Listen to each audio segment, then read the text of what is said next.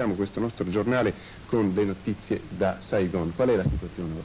La situazione a Saigon dopo l'attacco di questa notte ai guerriglieri è ancora molto confusa e le notizie sono anche contraddittorie. Stamane comunque la città sembrava morta. Le vie che ieri erano affollate da gente festosa per il capodanno buddista sono ora deserte.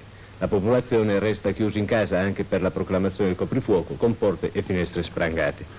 Le truppe americane e sudvietnamite che hanno ripreso il controllo sostanziale della città stanno ora rastrellando i vari quartieri con l'appoggio dei, degli elicotteri. L'attacco è stato condotto, è cominciato questa notte verso le tre e mezza, è stato condotto dai guerriglieri su tre direttrici, Il, l'ambasciata americana che è proprio nel cuore del, di Saigon, il palazzo dell'indipendenza, cioè la sede della Presidenza della Repubblica e l'aeroporto